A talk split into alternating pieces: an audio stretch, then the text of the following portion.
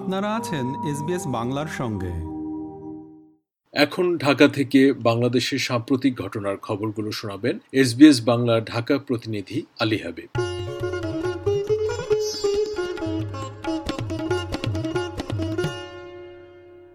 Myanmar থেকে আসা গোলা সীমান্তের শূন্য রেখায় থাকা রোহিঙ্গা ক্যাম্পে বিস্ফোরিত হয়ে কয়েকজন হতাহত হওয়ার খবর পাওয়া গেছে। শুক্রবার রাত আটটার দিকে বান্দরবানের নয়খাংছড়ি উপজেলার ঘুমধুম ইউনিয়নের তম্রু ও কোনাপাড়া সীমান্তের শূন্য রেখায় থাকা রোহিঙ্গা শরণার্থীদের ক্যাম্পের ভেতর গোলা পড়ে। এ সময় বাংলাদেশের ভেতরের একটি বাড়ির উঠানেও গোলা এসে বিস্ফোরিত হয়। স্থানীয় সূত্র বলছে শূন্য রেখায় রোহিঙ্গা ক্যাম্পে মিয়ানমারের দিক থেকে কয়েকটি মর্টার শেল ছড়া হয়। এর মধ্যে তিনটি মর্টার এসে বিস্ফোরিত হয় রোহিঙ্গা ক্যাম্পে। আর দুটি বিস্ফোরিত হয় বাংলাদেশ সীমান্তের অভ্যন্তরে। এ ঘটনায় আহত তিন চারজনকে কুতুবালং এমএসএফ হাসপাতালে নেওয়া হয়েছে। এর আগে সকালে বান্দরবানের নাইখাংছড়িতে মিয়ানমার সীমান্তে বিস্ফোরণে এক বাংলাদেশি যুবক আহত হন। স্থানীয় সূত্রে জানা যাচ্ছে, সকালে সীমান্ত এলাকায় গরু চড়াতে যান কয়েকজন যুবক। এক পর্যায়ে গরু সীমান্তের শূন্য রেখা অতিক্রম করে মিয়ানমারের অংশে ঢুকে পড়ে। তারা গরু ফিরিয়ে আনতে ওপারে গেলে বিকট শব্দে বিস্ফোরণ ঘটে। ঘুমদুম ইউনিয়নের বাইশ ফাড়ি চাকমাপাড়া সীমান্তের ৩৫ নম্বর পিলারের সংলগ্ন মিয়ানমারের একশো গজ অভ্যন্তরে এই ঘটনা ঘটেছে বলে জানা যাচ্ছে। ঘটনার পর সেখানে বিজিবির টহল জোরদার করা হয়েছে। গত বুধবার ভারত সফর পরবর্তী সংবাদ সম্মেলনে প্রধানমন্ত্রী শেখ হাসিনা বলেছেন, সরকার আগামী সংসদ নির্বাচনে সব দলের অংশগ্রহণ চাই কিন্তু কোনো দল না এলে সেটা সেই দলের সিদ্ধান্ত। সেজন্য সংবিধান বন্ধ রাখা হবে না। দেশে গণতান্ত্রিক ধারা অব্যাহত থাকবে। প্রধানমন্ত্রীর ভারত সফরে বাংলাদেশ কি পেয়েছে এমন প্রশ্নের উত্তরে শেখ হাসিনা বলেন, ভারত থেকে একেবারে শূন্য হাতে ফিরিনি। বাংলাদেশ ইস্যুতে ভারতের সব দলমত এক থাকে, এটাই বড় কথা। বন্ধু প্রতিম দেশ, তাদের সঙ্গে অবশ্যই সুসম্পর্ক থাকবে, এটাও বাস্তব। পাশাপাশি একটি দেশের সঙ্গে নানা সমস্যা থাকতে পারে। তবে আমি মনে করি আলোচনার মাধ্যমে এগুলো সমাধান করা যায়। সফরে রোহিঙ্গা প্রত্যাবাসন বিষয়ে সহযোগিতা ভারতের মধ্য দিয়ে নেপাল ও ভুটান থেকে বিদ্যুৎ আমদানির মতো গুরুত্বপূর্ণ বিষয়েও আলোচনা হয়েছে। বৈঠক শেষে দুই দেশের মধ্যে সাতটি সমঝোতা স্মারকও স্বাক্ষরিত হয়। প্রধানমন্ত্রী বলেন, এবারের সফরে গঙ্গার পর প্রথমবারের মতো অভিন্ন নদী কুশিয়ারা থেকে সুরমা কুশিয়ারা প্রকল্পের আওতায় একশো তিপ্পান্ন কিউসেক পানি বন্টনে আমরা একটি সমঝোতা স্মারক স্বাক্ষর করেছি। এই সমঝোতা স্মারকের ফলে রহিমপুর সংযোগ খালের মাধ্যমে পাঁচ হাজার হেক্টর জমিতে সেচ সুবিধা পাওয়া যাবে। আপনারা জানেন যে একটা বিষয়, বাংলাদেশের ব্যাপারে কিন্তু ভারতের সব দলমত কিন্তু এক থাকে। এটা এটা হলো বড় কথা।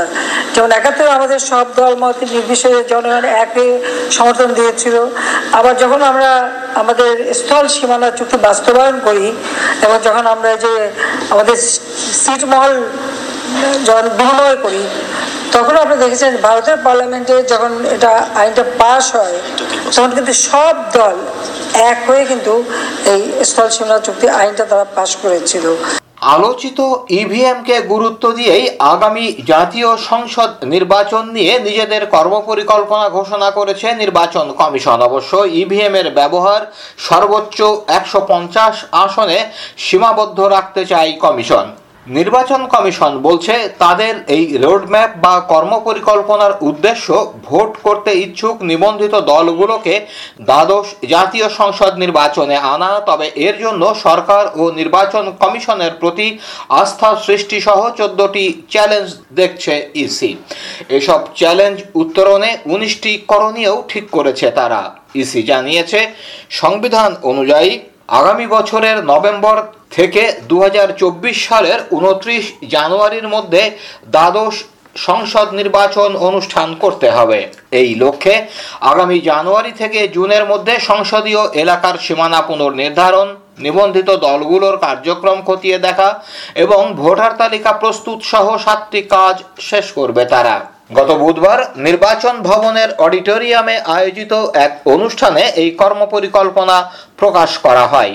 অসুস্থতার কারণে প্রধান নির্বাচন কমিশনার কাজী হাবিবুল আওয়াল এতে উপস্থিত ছিলেন না। জ্যেষ্ঠ নির্বাচন commissioner brigadier general Ahsan Habib Khan অনুষ্ঠানে প্রধান অতিথির বক্তব্য দেন। ধাপে ধাপে বিভিন্ন পর্যায়ে অনেক স্টেক হোল্ডার অনেক অভিজ্ঞ, অনেক টেকনিক্যালি ভেরি সাউন্ড মানুষের সঙ্গে আলোচনা করেছি এবং তাদের বক্তব্য শুনেছি। তাদের থেকে অনেক জিনিস আমরা নিয়েছি। এর পেছনে আরেকটা জিনিস আমাদের কাজ করেছে, সেটা হচ্ছে যে আমাদের অভিজ্ঞতা, আমরা ফেব্রুয়ারি সাতাশ তারিখে শপথ নেওয়ার পর এই পর্যন্ত আমরা দুইশো তেত্রিশটা নির্বাচন করেছি।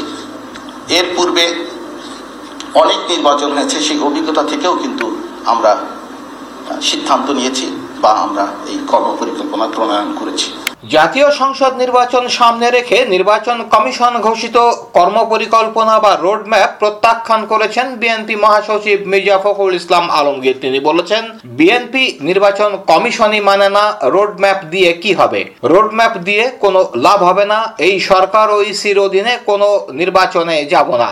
গত বুধবার বিকেলে ঠাকুরগাঁওয়ের কালীবাড়ির নিজ বাসভবনে সাংবাদিকদের সঙ্গে আলাপকালে মির্জা ফখরুল একথা বলেন। বিএনপি মহাসচিব বলেন, শেখ হাসিনার অধীনে বিএনপি কোনো নির্বাচনে অংশ নেবে না। এটিও অনেকবার স্পষ্ট করে বলা হয়েছে। নির্বাচনের সময় একটি নিরপেক্ষ সরকার ছাড়া দেশের মানুষ কোনো নির্বাচন গ্রহণ করবে না, অংশও নেবে না। সরকার আসার পর থেকে নির্বাচন ব্যবস্থাটাকে ধ্বংস করে ফেলেছে। এবং কোন নির্বাচনে তারা তাদের প্রতিদ্বন্দ্বীকে দেখতে চায়, দেখতেই চায় না। এবং যদি কেউ প্রতিদ্বন্দ্বী থাকে, তাকে কি করে বলপূর্বক রাষ্ট্রযন্ত্রকে ব্যবহার করে পরাজিত করা যায়, নিজেরা জয়লাভ করতে পারে, সেই চেষ্টাই তারা করে। এখানে আরেক ডিগ্রি উপরে উঠেছে, যেখানে কোনো প্রতিদ্বন্দ্বী রাখছে না, বিনা প্রতিদ্বন্দ্বিতায় নির্বাচিত ঘোষণা করছে। এটা তো স্বাভাবিক, আমাদের ক্ষেত্রে এটি স্বাভাবিক। তত্ত্বাবধায়ক সরকার, নিরপেক্ষ সরকার ছাড়া এই দেশের মানুষ কোনো নির্বাচন গ্রহণ করবে জাতীয় পার্টির সাবেক মহাসচিব মশিউর রহমান রাঙ্গাকে দলের প্রেসিডিয়াম সদস্য পদ সহ সব পদ থেকে অব্যাহতি দেওয়া হয়েছে।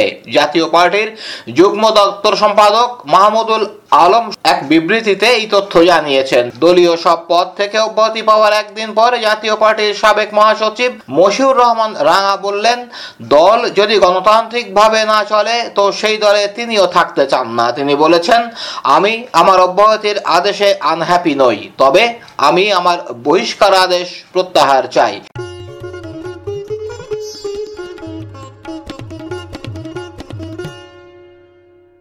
এতক্ষণ আপনারা এসবিএস বাংলার ঢাকা প্রতিনিধি আলী হাবিবের পাঠানো খবরগুলো শুনলেন। আমাদেরকে লাইক দিন শেয়ার করুন, আপনার মতামত দিন। ফেসবুকে ফলো করুন এস বাংলা।